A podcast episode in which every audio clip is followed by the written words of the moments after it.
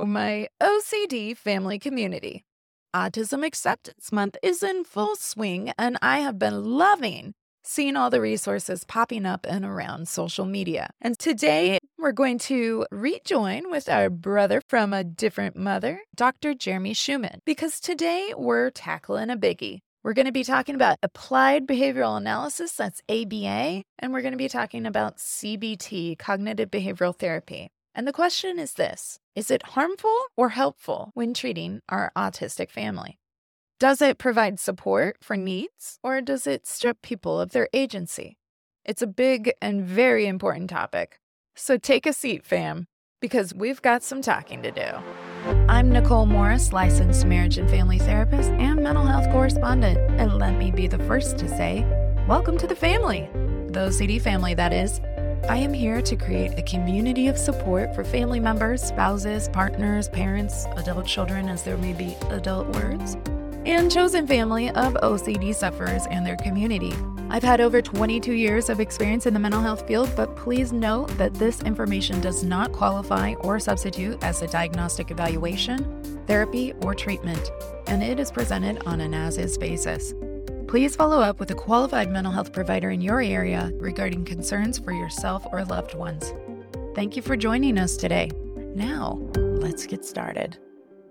Okay, funny quick story here. When my middle kiddo was learning how to talk, he was communicating in other ways, and I like to acknowledge that. Not all communication is verbal communication. There's no shame whether you use an AAC device, that's an augmentative and alternative communication device, often in the form of a tablet, or whether you use signing, whether you use gestures, utterances.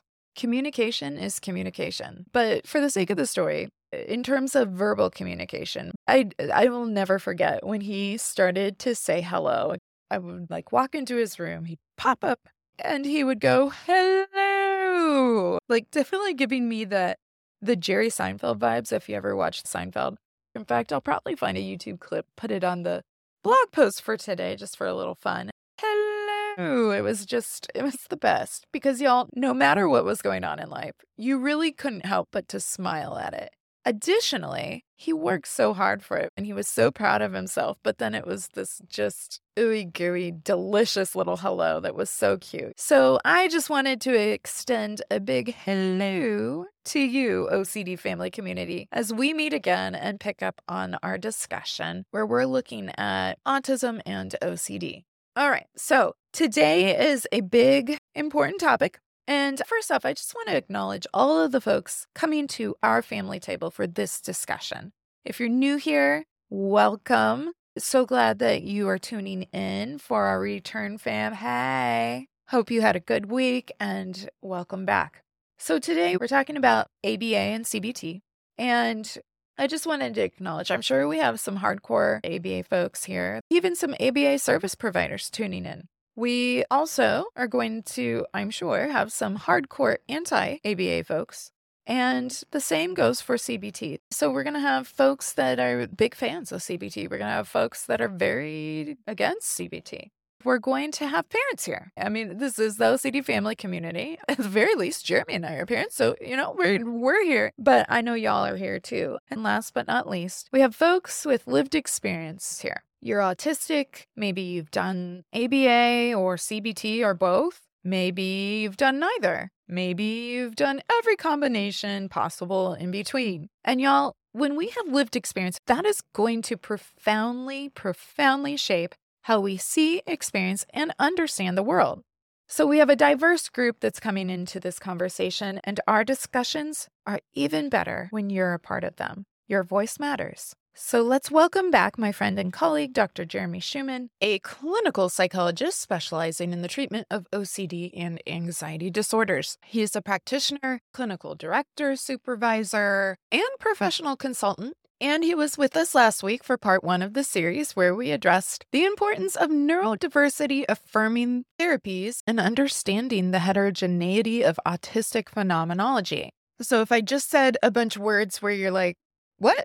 I'm going to suggest, if you didn't hear last week's episode, part one, pause here, give part one a listen. it will really help explain that further. And that foundation is going to be really quite helpful. But then come back, because I want you to hear this part too, because we're talking about ABA, and it's considered a medically necessary treatment for people with autism per the medical model. And ABA is a therapy that can happen in home, at school, out in the community. There are ABA treatment centers. So we're going to be discussing ABA a bit, and there are a lot of big feelings out there about ABA. I can include myself. I have big feelings about ABA. And on the flip side of the coin, we're also going to be discussing CBT, because under the umbrella of CBT, again, that's cognitive behavioral therapy, we have those evidence-based practices for treating OCD. And frankly, there's a lot of big feelings about CBT too, particularly when we're considering the cost-benefit analysis of this type of treatment for our autistic brothers and sisters. Whether you have OCD or not, how does CBT work for mental health for autistic folks? So one last thing before we get into this discussion, I made up a little handout. Who doesn't love a good handout? And I posted it over at OCDFamilyPodcast.com. It's under this episode's blog post, so we're season 1, episode 37. And just a helpful hint, fam, you can always find the season and episode numbers in the title of every episode here at OCD Family Podcast, just to make it easier to search and find what you're looking for. If you're not near a computer, you can pull this up on your smartphone. You can create a note within your phone. You can even grab one of those old-fashioned pens and a piece of paper or a marker, whatever is easiest for you. But I'm going to encourage you to look at this list of terms.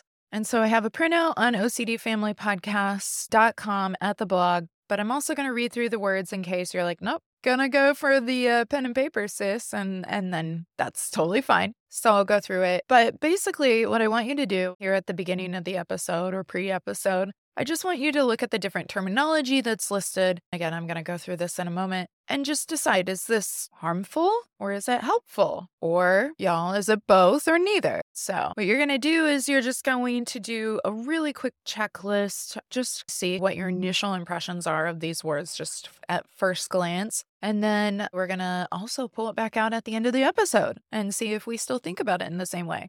For most of us, we're probably going to think about things the same way, right? But for some of us, we might find some shifting just even in the course of our conversation here. So this is really just a helpful tool for us recognizing and reflecting on the language. Is this harmful or helpful? Here are the words. Applied Behavioral Analysis, also referred to as ABA as an acronym. We have a lot of acronyms going on. Cognitive Behavioral Therapy, that's CBT. Autism Spectrum Disorder, ASD is another way to refer to that. Neurotypical, or NT. Neuroatypical. This one doesn't have a fun little acronym, although some people refer to it as our next word. Neurodivergent, ND. Evidence-based practice, or EBP. Next word is disability. Next word, ableism. Next, we have high-functioning autism, also referred to sometimes as HFA. Next, we have highly sensitive person, HSP. And some of these terms you may have not heard of, we haven't discussed yet. Some of these we're going to be discussing next week. Some of these are just terms that sometimes get linked or associated more with autistic folks, but also exist and co-occur within a myriad of neurotypes. Next, we have Asperger's syndrome, or Aspie. Next, person with autism. Person first language. That's person with autism. Next word is autistic. And then allistic. Okay, so those are the words. I just want you to put down your initial impressions. Is this language, the different terminology, harmful or helpful, both or neither? And again, if you're not familiar with some of those terms, that's okay. Just what's your initial impression? We'll have an opportunity to discuss a lot of these today, next week, and so on. So after you have that completed or filled out, won't you join us? Because now it's time to get down to business. We are going to be discussing ABA and CBT. And I think this discussion may surprise you. It even surprised Jeremy and me. So let's get to it. Welcome back. Hello. All right. I'm ready. Okay. Thank you for the extra time and the conversation. We wanted to highlight ABA therapy, and ABA therapy is another form of therapy where if a kid is getting a diagnosis of autism, often at very early ages, the medical division with the psychologist that is evaluating is going to recommend ABA therapy. And there are places all over and many communities offering ABA therapy. I know you and I emailed back and forth quite a bit about ABA, and ABA therapy is not consistent across the board. And while you can have these different level of outcome goals, the message getting communicated can feel very similar to taking away your agency, you're not good enough just the way you are. And there are extreme presentations where if ABA is going to keep a person safer than their natural environment that doesn't know how to handle their stressors, that might be helpful, but it can also lead to this coercive experience for autistic folks. So let me jump in there. ABA is such a fraught topic, and I don't want to take too broad of a stance. I will take a broad enough stance to say, in general, I tend to be against ABA in any form that it's presented to me because of its history. Now, in specific, if someone comes to me and says, I do ABA, I can have a conversation with that person without jumping down their throat, and I can find probably a lot of common ground. But ABA is based off of, this is decades ago, ABA is based off of a presupposition that autistic people are less than human and that we are making them human through these corrective practices. If you can mimic a neurotypical person, then you will feel more human, be more human. And it's like literal language about not having a soul in there. But that's decades ago, and that's not how people practice today. However, there are still a lot of elements that I disagree with in the way that ABA is intended to be practiced today, such as you don't get access to your regulating stimuli, your special interests, your stims, unless you've done the desired behavior. Well, it's telling people to push through all sorts of discomfort, which can make sense for developing grit, but when it's done purely coercively, when I don't get access to my regulating stuff, unless, and when it's all out of my control, my only worth, my only time when I deserve to feel good is when I am placating the adult that has this complaint about me. That is not a healthy message to send people. So especially when you get like 40 hours a week of ABA, you get restriction from regulating things until you've done the desired behavior. The only forms of positive reinforcement that you're getting are when you've done your ABA goals. That feels really icky to me. But to use behaviorism in general, like you're saying that there's sometimes it's about safety. Sometimes it's not just about safety, but it's people who have problems that relate to their own health or well-being, like someone who gets manipulated and gets their money taken because they're too trusting. Maybe they don't identify for themselves that they have a social issue. They feel like they want more friends, and they're saying, this new person in my life is treating me so well. Well, it may be in their benefit to do something coercive and say, look, we have to point out how this history of manipulating relationships has left you in places where you're financially burdened and you're not okay, even though you're coming to me saying, I don't want anyone talking to me about this relationship.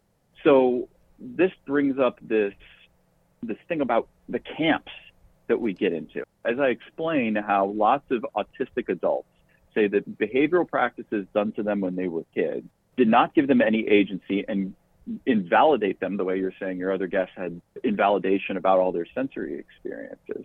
They are they're once bitten, twice shy. They're traumatized. They're afraid to think about behaviorism in general. Behaviorism equals coercion in their mind. But behaviorism is not just coercion. Behaviorism is this science of understanding how our learning goes, how one stimulus leads to a response, and how we can set up conditions that get us the responses that we want more often. Mm-hmm. And there's a lot of value to being able to apply behaviorism to yourself with agency.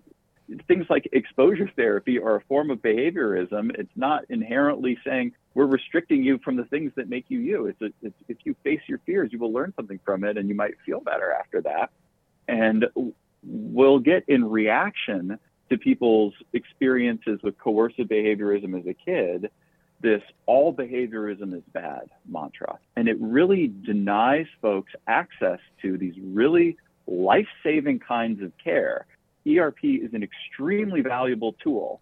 ABA, I have to imagine the principles behind it would be considered to be completely aversive, but there's so many valuable tools in some of the principles behind ABA about repetition, of modeling, etc. But where it gets ugly is when it's identity robbing and it's invalidating. So we use this word guardrailing, saying you're not capable of that. If you had someone who had a learning disability, so they had dysgraphia and they couldn't write very easily, but all the ideas were up there in their head, and they said, I'm going to go get a PhD. You'd want to say, well, there's ways that writing is going to be difficult for you, but all the ideas are in your head.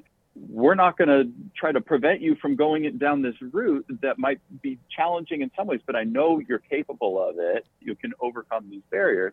Same thing with this behaviorism. There might be sensory or things that you're afraid of that you don't want to face.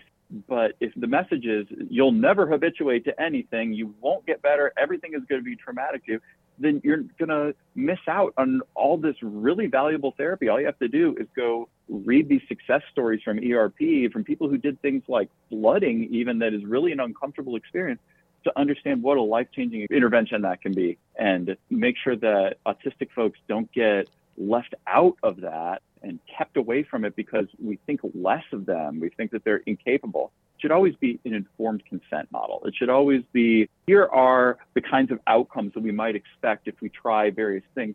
As an expert, here's what I think your prognosis might be if you try these various things. What do you want to try? I'm never going to push you past where you want to go unless we get into these situations where it becomes for the good of self or society, we have to come up with a plan. Even then, it's about respecting the client's dignity through that and giving them as much agency as we possibly can. Yeah, absolutely. In my notes, as we started talking about this, I was thinking, the goal is we want to provide agency, access, some flexibility so that you can self-advocate, right? Versus really that habituation and that learned helplessness of, no, you can't do that. And I guess I can't. I guess it's not for people like me. And one of the things that I like to remind this community about is that we are all more alike than different when we look at, especially us versus OCD, right? Flooding for anyone is going to be very, very difficult. If it was easy, then we wouldn't need to do it, probably, but when we're talking about the treatment, especially of certain mental health disorders, but also medical things, there's going to be some really uncomfortable stuff, and it's not easy, but that consent, that's just even the basic, most basic fundamental piece of agency you can give a person. And within exposure and response prevention, we always say you get the choice to participate in this or not. You can say, no, I can't do that today, and we can talk about that. We also can look at other options like inference-based CBT, and again, with consent, right? Yeah. So in the autism world, we see a lot more coercive forms of behaviorism where against the child's will, they're going to have to do this anyway. In the OCD or anxiety world, we see some forms of it that are quote unquote coercive, like space training. When our kid does not want to go face their fear, but we're going to remove one accommodation at a time. And we see that could be done very compassionately and restore kids' sense of agency themselves. I was afraid to face the dark. I faced the dark. Now I can face the dark all by myself. I didn't choose to face the dark. I would rather just sleep with the light on, sleep in mom's bed, but through doing this repeatedly, now I get this back. So that's a form of behaviorism that's slightly coercive, but doesn't have all the same amount of negative connotation. Or it can get more coercive than that, though, where we do start to maybe have a negative connotation. Like you can imagine someone is locked in their room with OCD. They're a treatment refuser. They won't go to one of our inpatient places like Rogers. They're starting to wither away and they're sick. We're getting to the place where we're going to have to do something involuntary and pull them out on a stretcher. And parents go for a consultation with an OCD specialist who's trying to help them pull back further accommodations. And we might get a recommendation like, well, you're either going to do your ERP today, someone has a contamination phobia, you're either going to come out of your room and you're going to touch the stuff you don't like in the kitchen, or we're going to fill up a spray bottle with water that's contaminated from the thing you don't like in the kitchen, and I'm going to walk around your safe space in your room and I'm going to spritz everything. So now you don't have any safe place. That's awful. That is, but well, is that awful, or is that the sort of ERP that saved hundreds of lives in our country? Depends who you ask. I have to imagine, again, I'm imagining here rather than having the case study, that there are adults who are like, my life was saved because they did that to me. When I watch Ethan Smith's keynote from 2014 IOCDF, where he talks about his journey and going to Harvard's program, and listen to that if any listeners haven't already. I'll put a link on the blog post because, I think this would be worth checking out. I mean, it was so dramatic. He was someone who needed intervention. And then in the end, he ended up choosing it for himself. He had to figure out how to get through his white knuckling of exposures, and it took real acceptance of what was going on in order to do that. But his life was saved by getting him to Harvard. Would he have chosen to go there on his own? He might have chosen more and more accommodation because he was so low insight at that point. And maybe Ethan will correct me next time I see him at the conference and tell me that isn't what it was like. But it's not all or nothing with this question of coercive or not. And we can easily guardrail people away from life-saving treatment. And at the same time, all these concerns are valid, and we see them in the autism community, and we also can see them in the OCD community. And it's cool that ICBT offers a non-exposure method of treating OCD by directly going after inferential confusion and going after doubt, as we've had other guests on the podcast talk about. But I don't know that that is enough either. Right. I'm someone who does, I wouldn't say I'm eclectic. I put these things together. I think anxiety sensitivity responds only to exposure. You really don't get over your fear of anxiety until you go and sit with the things that make you anxious. You might learn how to get rid of the scary story that made you doubt your five senses and identity. But then if you still don't want to feel the icky feeling that goes along with that, there's nothing better for that than sitting with that feeling. So exposure still, to me, is very much a part of recovery from anxiety and OCD, depending on what your presentation of anxiety or OCD is. So I see too much tendency sometimes to go towards anti-behavioral stuff without appreciating what there really is in behaviorism that's very non-coercive. Yeah, it brings up a really good point. Like in ICBT, if you're going through the obsessional sequence, then you're stopping at that inference of doubt. And if you resolve that, you don't get to the anxiety. But when you get to anxiety in life, you're still going to get to anxiety in life. If you don't have a way to tolerate that, then it's going to take you to that extreme fight, flight, or freeze. So even if ICBT resolves the inferential confusion and helps lower OCD, you're still probably going to feel really triggered when you do feel anxious, even when you have a relevant doubt that might bring up some anxiety, unless you've learned to tolerate some of that anxiety and not feel like, oh, shit, we're in trouble now, save our ship, then you're going to have a hard time dealing with anxiety. And so you're speaking to that piece of really both being important when we're thinking about something like treatment with OCD, but also just as a life skill. We're going to experience hard stuff that's going to make us mad. It's going to make us feel angry. It's going to make us feel anxious. It's not a crime to feel any of those feelings. And knowing how to be able to tolerate that is definitely very important. But when we look at any person with any neurotype, we're going to have different conditions that impact our ability to function within the midst of that anxiety. And so I think it's really important what you're talking about with agency and even with informed consent. And I guess, in that case study example, they did tell him they were going to put contaminated water in the water bottle. But I still feel like, is stripping away zero safe space going to help save them, or is it going to also have that coercive effect where, yes, maybe it saves you, but also you have that learned helplessness? So it's a fine line, and it depends on the person, because how I interpret that might be completely different than how he experienced that, and how he experienced that then and how he would experience it now even may vary within the person, let alone between people. So I think that's a really good point.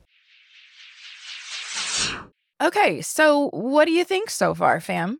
It's an interesting conversation, right? It also got me to thinking more broadly about CBT and mental health for our autistic fam. And as I thought about this, I thought I really need to zoom out even a bit further from where we started this conversation. And lucky for us, I reached out to Jeremy and said, hey, what if we kick this thought around a bit further? And you know what? He was game. So we met up for round 2 of the CBT conversation, and I'm really glad we did because I think it's really important. What is our expectation of what CBT could do for the autistic community? Yeah, my thoughts with that are that CBT can be many different things. It's this big umbrella and a lot of things fit under it. Mm-hmm. And I think the most generic version of it is basically generic talk therapy. And people have the assumption if a therapist is saying back to them, maybe you should take another look at that. I don't see it the way that you do. Maybe there's another perspective you could consider here.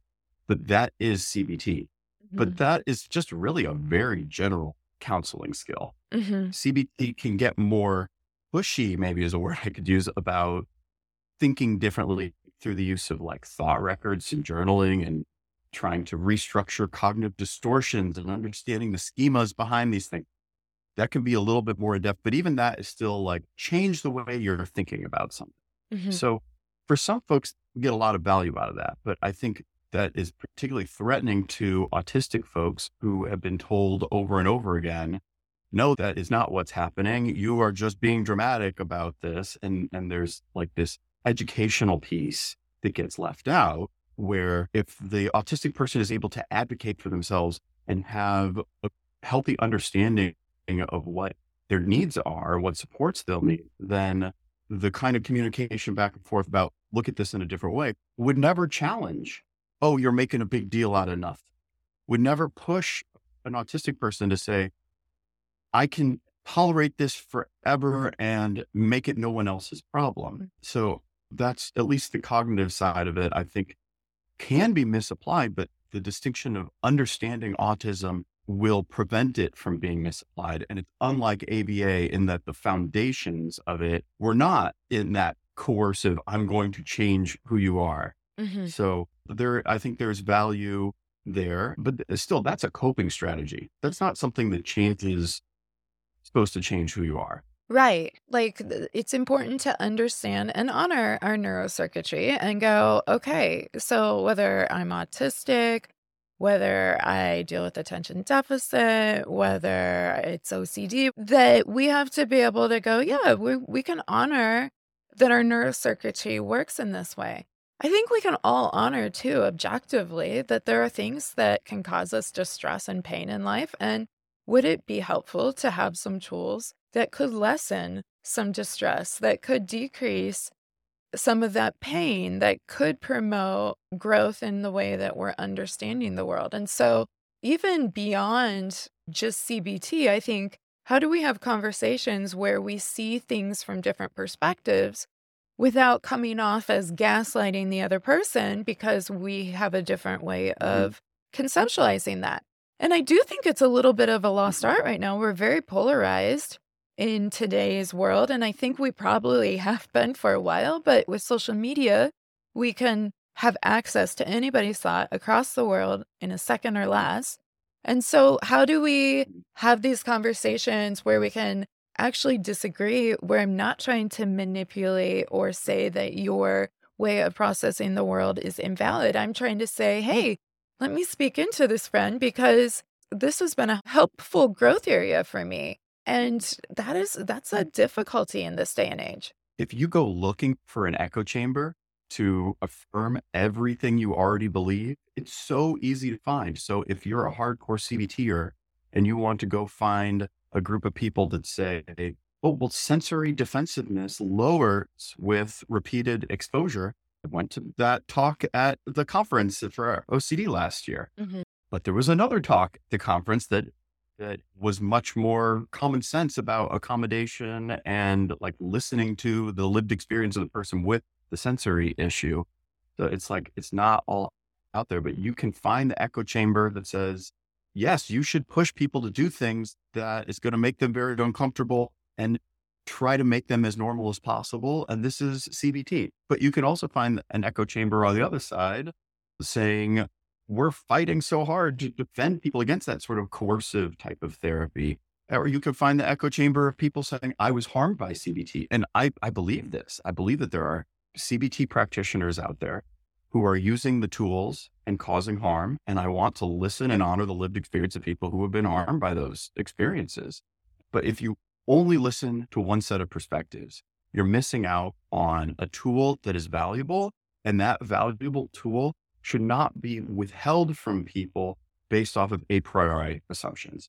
Yeah. People need a chance to access these things and see when they can be curious about it, what it does and how it's working out for them. But the provider's job, because there is a power differential, is to come in here with open ears and to really go slow enough and to get consultation and to make sure that they're not dominating this experience and defining it for the person before they're ready to fully explain themselves. Right. Because you're the person you're going in to see, that practitioner may be an expert in what they do, but you're an expert in you.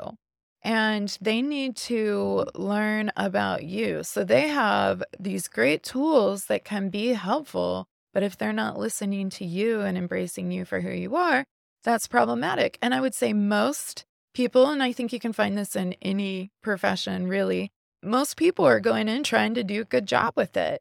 Some people don't, right? Some people do that intentionally, some don't, but I think it's a very small percentage. At large, I think most people are trying to benefit their clients. In fact, we have an ethical code that we ascribe to, and I'm sure each different country also has their own ethical code saying we need to do what we're doing for the betterment, for the beneficence of the client. And that's part of our charge in the jobs and the research and all of that that we do. So CBT then is not, or any theoretical model, as far as that goes, is not aiming to change your brain. It's not aiming to change. Okay. Can I push back on that one? Yeah. I mean, there's more I would say to that, but yes, go ahead and push back and we'll keep dialoguing about it. Okay. So I already said stuff about the cognitive side and I could go on all day about that, but we also have to touch on the behavioral side. Yeah. Where basically we're using learning principles and social learning to change people's stimulus response patterns. And what we see is when you do like exposure therapy with folks, there are demonstrable changes in the brain for trauma, for OCD. Like it's not, we can't pinpoint exactly, this is the exact change that's going to happen in your brain. But so this brings us into the behavioral side of things where not only are we trying to cope with things, but there is a belief that we benefit from this habituation or desensitization. That is changing your brain. That is making things, you're not just coping, but you're resolving. Right. And also we're learning things about fear that really do make the fear resolve and go away. And you can be literally cured of your phobia, right? It's not the same thing as something that's going to stick around neurologically forever. And there are times when we use these learning tools incorrectly. We don't understand the formulation of why the person is behaving the way they are. And we say, okay, we're going to give you something else to do here that's going to fulfill the function of what you were getting at with that behavior that was bothering you or bothering other people. And if we don't understand really what the function was, we might just be asking the person, hide what you are experiencing, that the reinforcement of my praise is better than being comfortable. That is really bad. That's coercive. We want to teach people just to mask. Yeah. But we also don't want to withhold the actual brain changes that can happen. But who is the expert?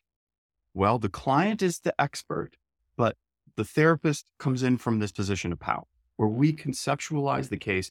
We suggest a treatment plan. We get the client's informed consent. We might provide just a few options, but we come in, with our skill set and we know our approach to it.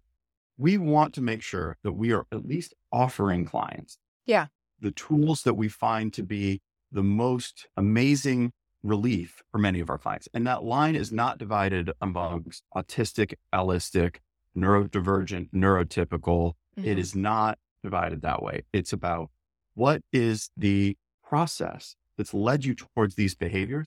If we can really understand that well, then CBT is only going to be able to give you extra tools, mm-hmm. not demand that you take away things that had an adaptive function. Yeah. And you know what?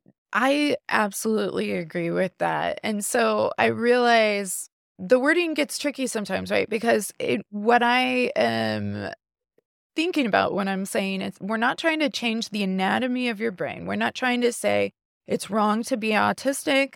It's wrong to process the world in a different way than what we, quote unquote, determine a neurotypical way, right?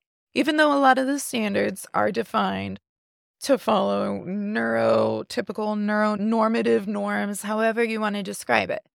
And so absolutely, we can change what we learn in the brain, and we're constantly doing so. From the moment we are born to the moment where we are now, just think of how many millions and millions of changes we've made in our growth and our understanding and our application. And so certainly the way we apply things, certainly the way we learn things and our ability to learn new things, that's open for continued growth. And it can get stunted by different things as well. We can even feel like different people, different organizations get in the way and stunt our growth. And I think that's fair, especially when we consider some of the histories of mental health, of medical health, and how folks have experienced value or lack thereof in terms of how they process the world. And so when I say we're not trying to change the brain, I mean we're not trying to say, if you're autistic, we need to try and make you not autistic. No, that is your brain, and CBT is not going to change autism traits. And we wouldn't expect it to. But the point of the CBT would be to help with anxiety, to help with other mental health areas. We can make changes in how we learn, how we apply, how we cope. And I think because mental health, I think autism is often linked in mental health, but it's also a medical diagnosis and it's confusing for a lot of people. That's where the important issue comes in, because I know folks that have gone and had really terrible experiences, whether it was CBT or not. Often, if it's something covered by insurance, some kind of measurable goal needs to be in there. So CBT is a preferred choice for most insurance providers, right? And it's evidence-based, but at the same time, being evidence-based, and because it can make such a difference in, like you said, phobia, being obliterated and not having that fear anymore, reducing anxiety, reducing depressive features, all of these different aspects. It's like, yeah, one thing you said to me in an email we had back and forth was like, we had somebody that was in a wheelchair, but we wanted them to learn how to walk. We wouldn't be like, let me take your wheelchair, right? It's a tool. It doesn't also mean that we're trying to change the person who's using the tool in a way that is no longer them. No, we're just trying to help, right? And I don't know if I'm saying that clearly, but that's kind of my rub with it. I understand where you're coming from with that. And this question about autism as a deficit versus a disability starts us down that conversation about change autistic brains, except that people might come to us and say, I'm having trouble in this area of my life. And like we talk about the double empathy problem and saying that autistic people can communicate with other autistic people, just not necessarily with neurotypical people, but it's not that simple because there are disabilities as part of autism. Everyone's a little bit different. Yeah. People need support where they're disabled. And so we say, I don't want to change who you are, but I do want to give you all the tools that will help with the supports that you need, that will help improve your quality of life, especially when you're coming to me and you're asking, I want help with this particular issue. And I'm not going to hold any particular tools off the table until you've got a chance to say, hey, this is something that is really innate in me and is never going to change. Or maybe this is a way that my brain has changed over time since birth. It's not just my neurotype. It's a learned thing that I think I could learn new patterns on top of. Mm-hmm. So we don't want to change people's brains because they're bad, but people do have disability and they deserve support in ways that might address things that really are difficulties. They need different support needs. And that's true. You know, any woman, at least here in America, that has had a child knows that being pregnant is identified as having a disability, which is kind of an interesting way of thinking of that, right? Because you're like, wow, I'm producing life. The whole human race has come out of this production process, and yet it's a disability. But if we think about it in terms of the language of, do we need support? Like, can I have a baby and be at the 8 o'clock meeting tomorrow? I'm probably going to need to attend to the initial healthcare needs of my child and me, plus want to support that bonding. Is that a disability? I mean, we can argue the semantics of it, but the reality is I need to have the support of having leave without risk of losing my job because I just gave birth to a child. And there's other ways that we could dissect that. But yeah, if you're going to an event and you need to be able, my father cannot walk very well. He has a wheelchair that sometimes he'll use, sometimes he won't. He has a cane. But does he need a ramp? Can he do all the stairs? Yeah, he needs to be able to have accessibility with a ramp. Does it make him less than as a person because he needs a ramp? No. And so what we're talking about is, and what I think you're speaking to, correct me if I'm wrong, is really providing those supports so there's accessibility to different needs. And you might decide this thing isn't for me, so I don't care if that support's there or not. That's fine. Somebody else might want to access that support and can't without the support being available. And so having those safeguards, and I think they are intended to function as safeguards so more people can have a fair opportunity to access different things, whether it's a physical location in the case of a ramp, whether it's feeling a decrease in this anxiety, which we've already talked about, how high anxiety is for so many people in the autistic community.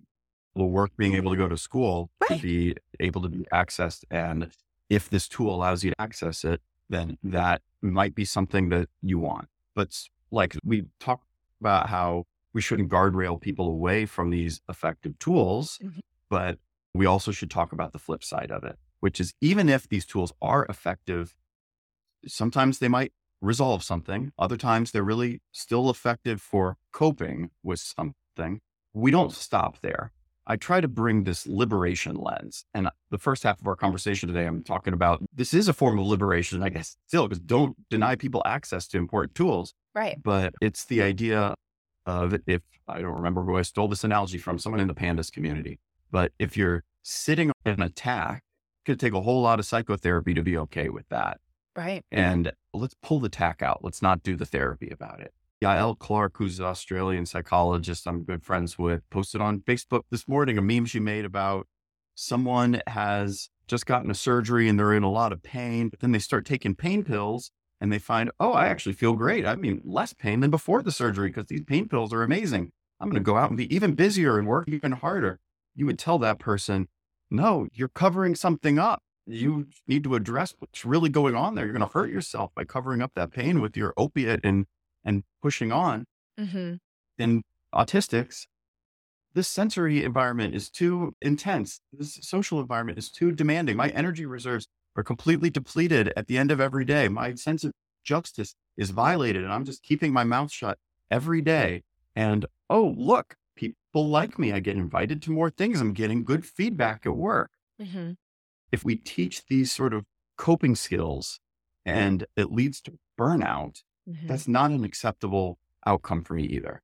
So we teach the coping skills to give people tools that they have to learn to use flexibly. And we don't come in with the goal in mind about we'll spend X number of days at work, because even though that's a nice CBT goal, a more liberation-oriented goal would be like, uses these tools and tracks the outcomes, including not just how functional was I, what was my distress level, how much time could I spend in things that mattered to me outside of these things, or was I too burned out or exhausted?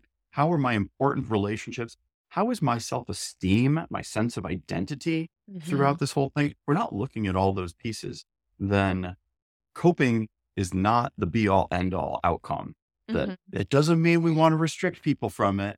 We want people to have all the options and fight for them to be able to advocate for themselves and use all the tools effectively. Well, and you know, something you said there that's really resonating with me, I'm thinking of certain clients, but also just thinking in general, that sense of identity, it can be a tricky one, right? Because as you're growing up, and I certainly try to support this in the best way possible for my boys, but what is your sense of identity if you feel like I'm continually getting feedback? No, it's not too loud. No, it's not too cold. It's not too bright. Why are you doing that? Why are you doing this?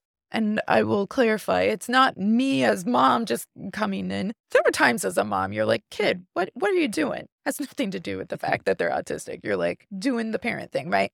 But at the same time, it's like that sense of identity can get kind of lost when you're like, well, yeah, where do I fit into this? I don't feel normal. What's wrong with me? Am I weird? And so just being able to have that sense of identity sometimes is that liberation, right? Going, this is who I am, and I don't have to apologize for this because that's who I am. I don't know if anyone has made like the autistic identity model or the neurodivergent identity model, but that was so interesting reading in grad school, talking with some clients still about the Black racial identity model by William Cross, and then all these spinoffs that have come out of that into other cultures and multicultural identities. I would guess someone probably has made one because there's so many prolific writers in this community, but really interested to see, you know, what that might look like. Cause often we see first alignment with majority and then this moment of contact where it's like, oh, I've been mistreated, and then a pulling away from that and sort of isolating and a rejection of majority, and then some sort of integration that happens not for everyone, but for some people at the end of that model. And what happens if you are just spoon-fed coping, stay majority culture?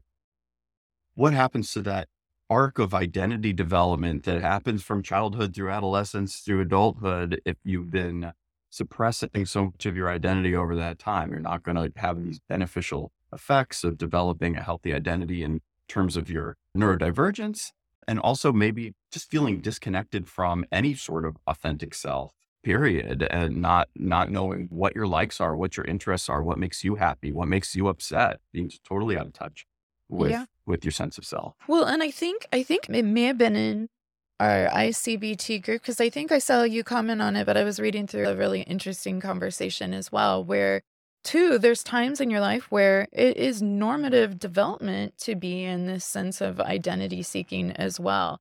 And so when is it crossing the line into we're making a thing into a pathological thing that is actually typical to be like, am I weird? I mean, what teenager? I was a teenager. It is weird. Teenagers don't love it if you're like, being a teenager is weird. They feel weird about you saying that even, but there are different times. And now you think about, even when I was in grad school years ago, it was like, now adulthood is even weird because we're kind of like big kids, right? So the merging adulthood was the language used around it. Now that's an identity thing. And then you get into your 30s and you're like, oh, I'm glad I'm not in my 20s. That was a weird phase, right? You get into your 40s and you're like, 30s were good, but now I'm really who I am. So we have that like natural evolution too of our identity changing. And then of course things happen that present major impacts on our identity development. And so that's without clouding it at all when we're thinking different neurotypes, when we think of our LGBTQIA plus community, when we're thinking about so many different aspects of what makes me who I am. And so that is really, really tricky. But I also think that it is another area where if we use this support language, and I think that is really, really valid, not everyone has had the same ability to wrestle with their identity. And sometimes we need support to provide room to go, okay, well, it's not that I'm wrong because I don't like this and this is really triggering for me, or that I do like this and I have a lot of sensory seeking towards this preferred activity that no one else seems to think is normal here. That's where it's helpful to have some support, not only flexibility for folks that are trying to really figure out their identity, whether you're autistic or not, but also some flexibility for the community going, hey, I don't need to yuck someone else's yum here. Like if it works for you, oh, well, if it's not the way I process things, we all process things in our own way, whether we share a neurotype or not, right?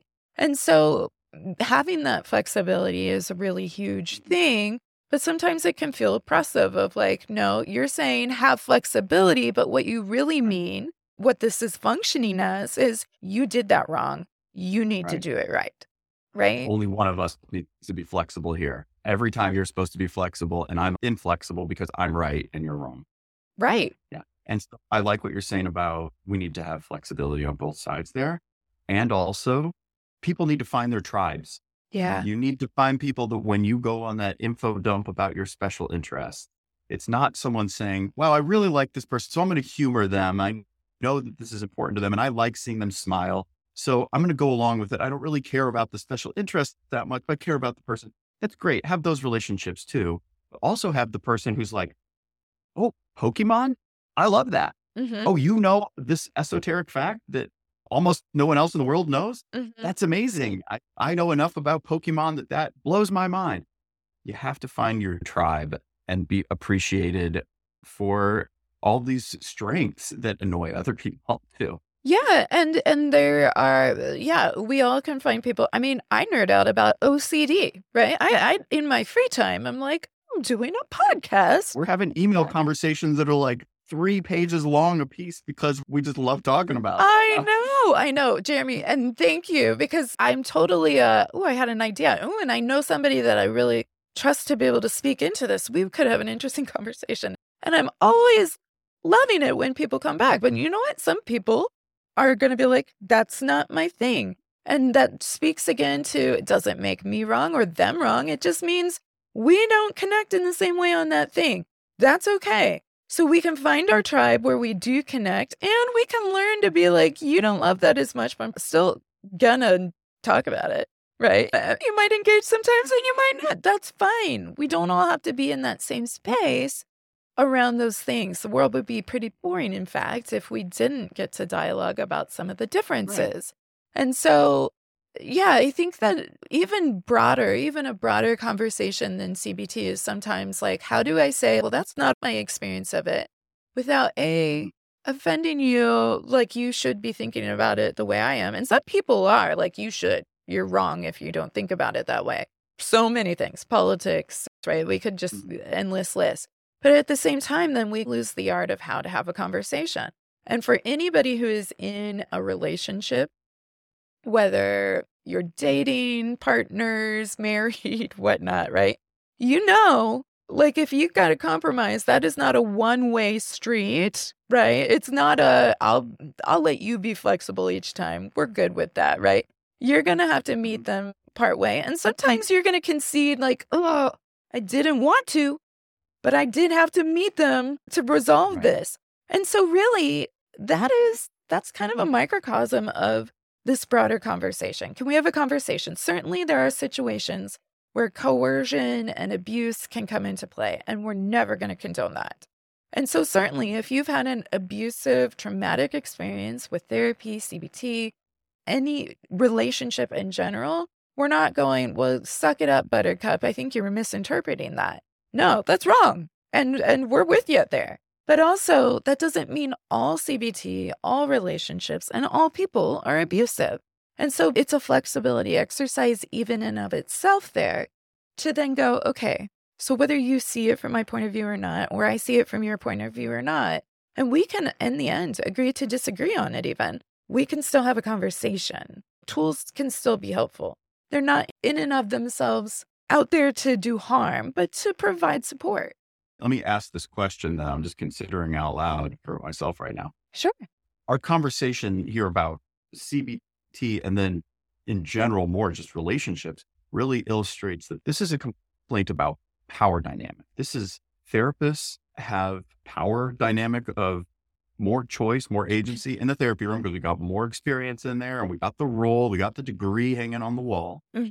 And we have the opportunity, we have the risk of doing what you're describing where, you know, the marriage where one person always gets their way. Yeah. And is there anything about CBT in particular that leads to those power dynamics. So I think in some ways we could say that there are power dynamics across any modality that you might choose because of the degree hanging on the wall and you're paying me and this is what you're here to do. Yeah.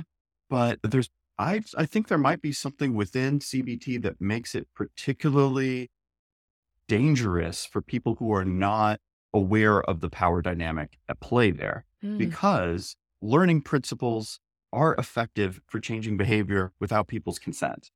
And if you use, for example, internal family systems, you might ask someone to do something that's emotionally difficult in the session, but there's no coercive possibility in the same way as when we set up systems to reinforce and provide consequences to achieve a desired outcome. Or EMDR, there might be difficulty in accessing some difficult memories. And a therapist could coerce a client to go faster than they're ready and to do something painful in that way. But again, it's not throughout your life. All your behavior is going to be governed by the learning principles that we set up. That's what ABA is supposed to be about, right? But in CBT, we still have those same learning principles that are abused in ABA and or can be abused in ABA, and they can be abused in CBT. And I think it is a particular risk of the intervention for people who are A, not respectful of the power dynamic, and B, not respectful of identity and do bad conceptualizations because they don't care to listen to what the person's identity truly is. Yeah. I mean, I think that is a really good point. And it probably speaks to, in general, when we have conversations about, for example, stereotypes, you go, well, it's not that the stereotype is the criteria that defines something and now identifies something, but stereotypes develop to be stereotypes over time because there's enough general overlap where we start to go, okay, we can see a profile existing around what would this mean? It might look like this, right? And so I think you're making a really good point because sometimes the rejection of something like CBT, for example, is CBT harmful? Is it a harmful thing? Overall, we like to go, it's not supposed to be harmful. It's not intended for that. But where I'm sure people are feeling that rub and some of the rawness of this is exactly what you're speaking to. And for folks that don't even know, maybe you're autistic and you don't know. You just feel different, right? Maybe your practitioner is autistic and they don't know and they're experiencing things in a different way even. But sometimes we go into situations, often I would say, not necessarily knowing where we fall identity-wise on certain things. And so if you're going into that and now you're feeling this power differential, you're not necessarily even able to advocate, even if you have the skills to self-advocate, because you don't know what you don't know, right? Then that can be tricky. And I think some of the echo chamber that we could find, like you said, you could find any echo chamber around where CBT is harmful, has had these different experiences where they have been in that misappropriation of power or abuse. I want to say hesitantly because I think a lot of people aren't intending it. I think most people aren't meaning to misapply it. I don't think people mean to misapply it. Maybe CBT is a hammer and it's a really effective tool for hammering in nails and nothing else in the toolbox really does it quite like the hammer does. But also you can smash your finger with the hammer. And there's other tools in this toolbox. There's a feather duster, maybe even, and it's got a particular job and it does really well and it can't smash your finger, but we don't have to be afraid to ever pick up the hammer. We just have to know what its potential is. We're still going to build something. Or if you're going through life trying to put nails in with a feather duster, wouldn't it be nice to have access to the knowledge that at least hammers exist? Whether you decide to go hammer or you go, hey, I'll let all the hammering jobs be done by other folks because that just seems to work for them. It's not working for me. But access to the tool. And then, yeah, it could be scary. And what if I could get hurt? And we deal with a world of what ifs here in the OCD community. And so there is a lot to work through there. And you might have gotten hurt by a hammer. And maybe you go back and you get hurt by a hammer again. You're not going to love hammers, and you don't have to love hammers, and you shouldn't be made to love hammers. But if you are a carpenter and you have to use hammers in your work, then you might go, okay, but if I want to keep doing this work, I want to be able to face the hammer, even if I don't like it, right? And that's that person's choice. It comes down to listening. So not assuming that we're going to try and transform you into liking something you don't, and that becomes or can feel like a gaslighting situation. But if you're coming in and saying, I want to be able to do this thing over here, then also, again, it goes back to that listening piece of, okay, so their goal, the person before me's goal is to want to be able to try and do that, but it's hard because we're scared of the hammer. Yeah, we got some tools that can help with decreasing that distress around the hammer. And then they have the freedom, they have that agency to choose whether they want to pick the hammer up and use it or be like, you know what, there's more jobs than just contract positions here. Maybe I'll do something that's not hammering.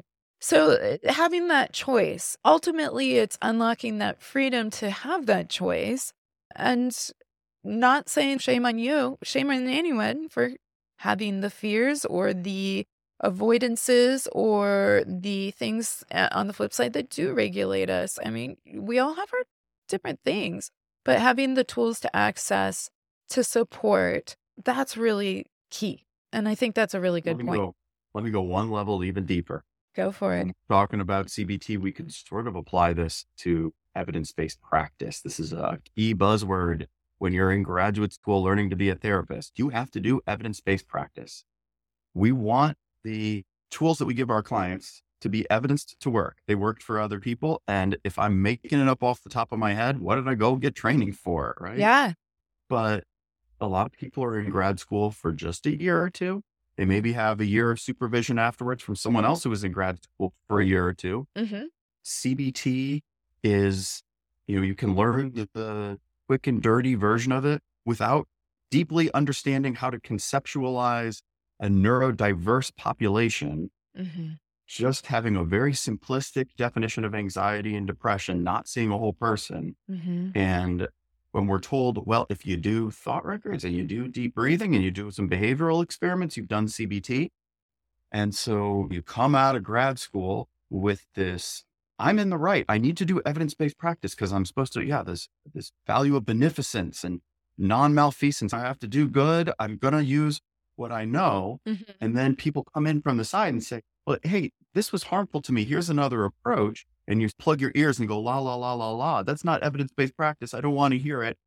And then people say, hey, your practices are harming people. And you say, well, no, I followed the 3 steps that the person in the research study also did. La, la, la, la, la. I couldn't possibly be harming people. Mm-hmm. And that name of evidence-based practice can result in cognitive biases in people who aren't thinking it through. I'm not saying do away with the term because it's also very valuable to be able to understand the evidence base for the interventions that we're trying to select. But we have to think critically about the impacts of this heavily favoring the science, and because science is just so specific in what it can say. Mm-hmm. And then people come in with all these comorbidities and all these extra psychosocial factors that make the outcomes less likely than we might have seen in the study. And if we say that if you're doing evidence-based practice according to the study, then you're in the right, then people will forget to look for all those extra factors. And then we get into the power dynamic, misunderstanding, poor conceptualization thing. Right. And those studies have to be able to trim those variables down so that they actually know that what they're testing is affecting what they're testing with the tools that they're using. And so you hear this language or the verbiage of it's a controlled study and there are controlled variables and different treatment groups where we're doing the statistical analysis on the data to make sure that this is causal, that this is what has caused this thing. But in life, we don't live in a petri dish where we can rule out all these other variables. And often there are so many other variables going on. Also, feedback that I've heard, and I get it, it is valid. Sometimes the people participating in the research, particularly older research, and I think newer research is being very mindful of this and really wanting to represent folks well. But people go, well, who was the research on? Was it on people like me? Was it on a group of privileged research participants that have very different makeups that doesn't apply to me, right? And so while we can say, okay, especially as we go back in time, there wasn't the consent or representation in research, and that is still a problem that we are working on improving. But at the same point, because it's an evidence-based practice, we also don't need to just write it off to be like, well, it was probably this one particular group that this works for. Not for me. This has not been for me. Like, how do we broach that and building that trust when, for good reasons, that trust has been broken?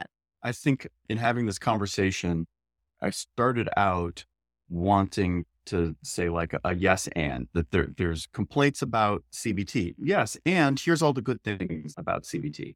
But as we developed it further, it's yes and then no, we really have to emphasize the yes part, that there are things inherent in CBT that we have to be cautious about to be able to get their benefit, that evidence-based practice can lead towards cognitive biases in practitioners. And also CBT, I've learned a lot of tools. Nothing changes lives like CBT in my experience. That seems to line up with the research. Don't want to hold that back from people. And evidence-based practice, absolutely. I do a lot of training. I do a lot of supervision. Evidence-based practice is what new folks need to learn because they need to learn the tools, but we can't forget about the identity stuff and conceptualization stuff. Can't forget about power differential, and we can't unilaterally say CBT and evidence-based practice are good because without considering conceptualization, CBT should consider conceptualization. Evidence-based practice should. Yeah. If we can't do that, then it's fair to say that these are dangerous. I did not expect myself to be saying that here, but this is yes and is not complete without that admission. Yeah. And you know what? I think that's a really good point. I think it's really validating for people, I'm sure, listening from all different sides of this conversation. And what I would also emphasize with that is, yes, so we don't need to just write off the yes because we want to focus on the and. We do really need to emphasize the yes. But yes, and we also really need to emphasize the and, because though it can be used dangerously, let's think about this in terms of a car, right? A car is a tool that can get us from place to place. Sometimes, well, most of the time, it's able to function as its purpose, right? It's a vehicle that can get me from here to there. Sometimes it can function as just I'm stressed. It's been a day. I'm going to go for a drive. Maybe that relaxes me. It can be used as a bonus tool. I'm not even necessarily trying to go somewhere, but I'm finding when I'm in this space that I feel better. So I'm gonna lean into that. And then sometimes a car can be used as a weapon. It can be used in a dangerous way. Even if you're not trying to hurt somebody, say you've been drinking and driving, you get behind the wheel and you could kill somebody, yourself, somebody else. It could be used as a weapon. Ask anybody with harm OCD, hit and run OCD, and they're terrified at the thought that they might accidentally use this vehicle as a weapon. And so does that mean most people go and they drive into people and they're using it for an ill purpose? No. And does it mean sometimes that accidentally can happen? Certainly. We have accidents with everything. You don't even need to be in a vehicle to have an accident, right? But is its main function and purpose, is that and useful? Does it have utility? And would we want to deny somebody a car because it could be dangerous? No, but you have to provide and acknowledge that all of those aspects of a car exist. Now, when I'm watching a commercial, if I happen to see a commercial, I haven't had like cable in eons, but if you see like a Toyota commercial or something, Toyota's like, don't drag me into this. Toyota is not going to be like, here are all the ways this could go wrong for you, because they want you to use it, right? For therapists, they're generally not going to be going out there and be like, hey, come get therapy with me that might not work and be dangerous. Yeah, I get that's probably not going to be the spiel. But at the same time, when you're going through an initial evaluation, when you're signing up, when you're doing intake paperwork, it is our duty to provide pros and cons and limits of the function of this treatment. even limits of our confidentiality legally, at least here in the States, of everything will be confidential. But if you're at risk for hurting yourself, suicidal, homicidal, we have a duty to warn here in the U.S. if somebody is in danger and we find out about that. There are just certain things that we have to do as well. So we provide that. But is it emphasized as, okay, so welcome to therapy. So here's where I might have to breach confidentiality all the time. And then that's just what we're going to focus on. Maybe we'll sprinkle a little something about why you're here. But I just want to tell you how the ways this could go wrong. Like, no, but it is part of our job to acknowledge that. And so, yes, that yes is really important, and the and is important, because both apply. And I think sometimes when people are like, this is harmful, and they're like, you're full of crap. I can't believe you're saying that over there. Well, yeah, you're not being listened to. Why would you go and try that? Why would you?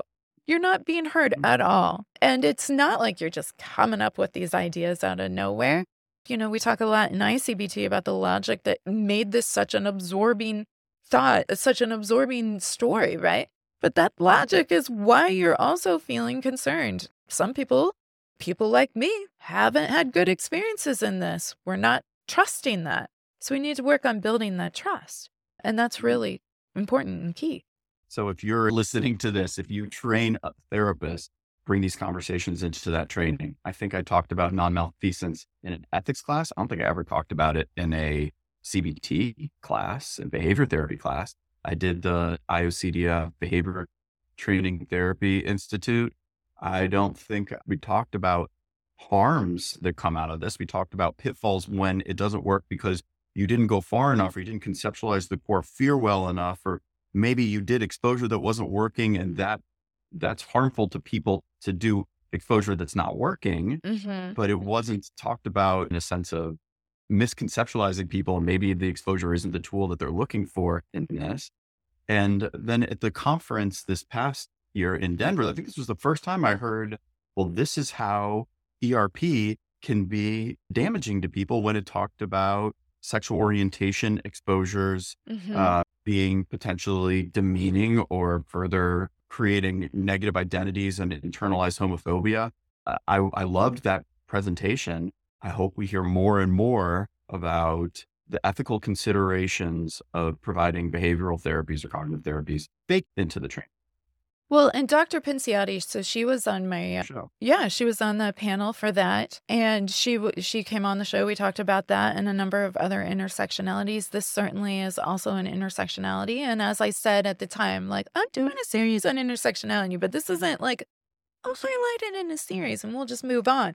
No, this is an ongoing conversation that we get to have. And they received such good feedback. And it was really important, because even when I was researching that topic, there was not a lot of conversation on justice-based treatment in that sense of how are we doing more harm than good when we are using people as props for the purpose of an exposure that is probably not even addressing what we need to be addressing here. And there are so many other ways to address it. So it is an important conversation to be able to have. And I think it helps build credibility and trust then within the broader community to go, hey, it hasn't always been right, but that doesn't mean it's always wrong. Like, we can see the pros and the cons and actually have a conversation. The only way we really make movement is to be able to talk with each other, and whether we change our point of view or not, at least try to see it from the other person's perspective, right? And work on some of that compromise. Because again, let me tell you, if my husband will tell you, if I was not budging, and I am a stubborn person, I am. So I sometimes have a difficult time. He's going to listen to this and be like, yes. Sometimes have a hard time budging from certain positions, but it would not work. Our relationship would not work if I never moved. And some may say that's ripe for a condition where it can become an abusive relationship. If one person is controlling all the aspects of the relationship and you are just tough cookies person, you need to get in line. So people have experienced therapy that way, and it's important. People have experienced relationship that way. And so it's important to understand that. Well, thank you so much for coming back in. Thanks, Nicole. This was a fun conversation. Yeah. Catch you later. Thank you for that. Okay, family, I have a feeling that if time wasn't a factor, y'all, Jeremy and I could have talked for hours about this, I'm sure. And as helpful as our conversation has been thus far, I have notes upon notes of more questions and more considerations when it comes to understanding our role, CBT's role, disability versus ableism, the need for reciprocity when talking about flexibility. Often we say, this person, they're being so rigid. They're not very flexible. I just had this conversation with my son's speech therapist the other day. My son was having a very hard time accepting that it was time to move on from one task to the next. And sometimes the terminology inflexibility in routine or inflexibility in transitions can be used to describe this. But I said to the speech therapist, yes, he is working on flexibility, but also he is expressing agency. And it's emotional, where one person might go, man, you're totally melting down about this. Another person goes, oh, it's so important. I'm desperate to have a say, to have some industry, to have some choice here. But often when we're talking about inflexibility, we're talking about, hey, you over there, you're being pretty inflexible. How flexible are we being? Are we bending? Are we shifting? Are we compromising? Or are we expecting this person that we're saying neurologically has a more difficult time with flexing in this way, and really just expecting them to flex? Well, we stand firm, inflexible. Why? Because this is the way it's done. This is the rule. I'm not saying rules are bad, y'all, but how often is the inflexibility seen as a them problem, not a you problem, a power struggle? I'm not going to say I never get caught up in a power struggle, y'all, but I'm fairly aware of it, and I try to help illuminate those power struggles, because what's a power struggle really about when you look at it? It's that fight for agency. And agency often gets substituted with this less affirming word of control. You're trying to control the situation. But might our perspective shift even a little if we were able to see, actually, this person has to be flexible all the time, and no one else is really bending to them, but they struggle with bending, and we are literally making it a job. Is that fair? Today, we also talked about identity. And you know what? Identity seeking and understanding, I think there's a really important conversation, particularly that us professionals need to be aware of in the field of going, when is identity seeking and understanding a normal developmental process versus a pathological process? Now, you might be thinking, what is pathological identity seeking even? But you know what, y'all? OCD loves to screw with the idea of identity. So here's what I mean by that. From an ERP perspective, we might have an intrusive thought, and then the appraisal of that thought brings about a lot of anxiety and often the compulsions. Because what is wrong with me? Am I a monster? How could I think that? How could I visualize that? Did I do that? What does it mean about me that I could even conceptualize that? OCD is screwing with our sense of identity. And from an ICBT perspective, we think about that feared possible self or vulnerable self themes where inferential confusion tops the charts. But identity seeking isn't always pathological. And sometimes we need to go, oh, this might be actually just part of growing up, processing our world. In fact, I'd argue more so that it's natural than pathological in most cases.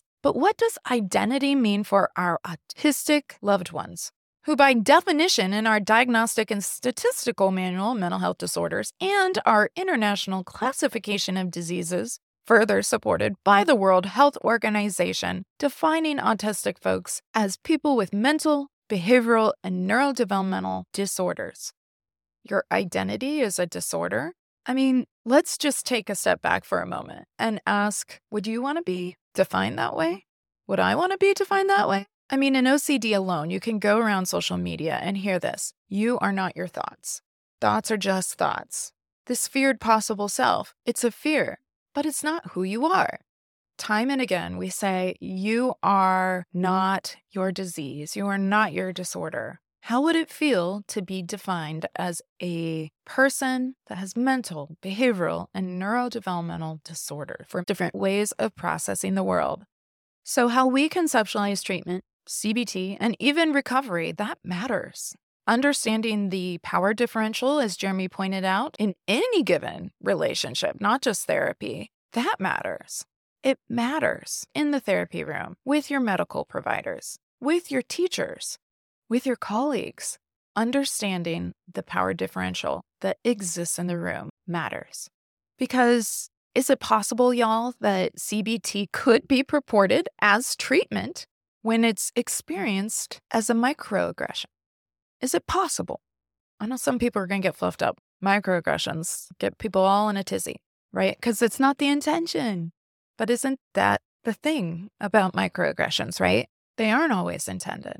But that doesn't make the pain less relevant. So as we close here in my intrusive thought segment of the show, which is my application portion of the show, here's my charge to you, fam. And I'm going to do this too. I'm thinking back to that talk Jeremy was talking about from last year's OCD conference in Denver, the scientific plenary that Dr. Caitlin Pinciotti paneled on along with a great panel of colleagues. And if you go back to my treatment intersectionality series, I talked with Dr. Pinciotti about that content as well. We talked about the importance of justice-based treatment. And I loved and still love the importance and value of framing treatment in that matter. And as Jeremy pointed out, it was a constructive review of how we were treating folks in our OCD family in ways that did more harm than good. And so while I was reflecting on our conversation with Jeremy today, a theme that kept bubbling up for me, really based on Jeremy's sharing and the verbiage that I think was really powerful that he used, was liberation-oriented treatment. And whether we're talking about autistic or allistic brothers and sisters, people have the right to choose what's right for them, right? Access is important. And justice says we all deserve access. Yep. But just because we have access doesn't mean we have to choose it. And that's a hard one for a lot of people to wrap their mind around. This would be better for you. Please try it. This one is hard for me, y'all, because I talked briefly about my dad earlier, and he has a cane, a walker, a wheelchair, the whole 9 yards. He has everything that you could have to help support walking and not falling. He even has one of these lift chairs. I don't know if you guys have seen these before, but it has this mechanical button that can actually help you get up and down out of the chair. It actually helps you stand up. It also helps you gently be able to sit down with less risk of harm to yourself if you were to fall.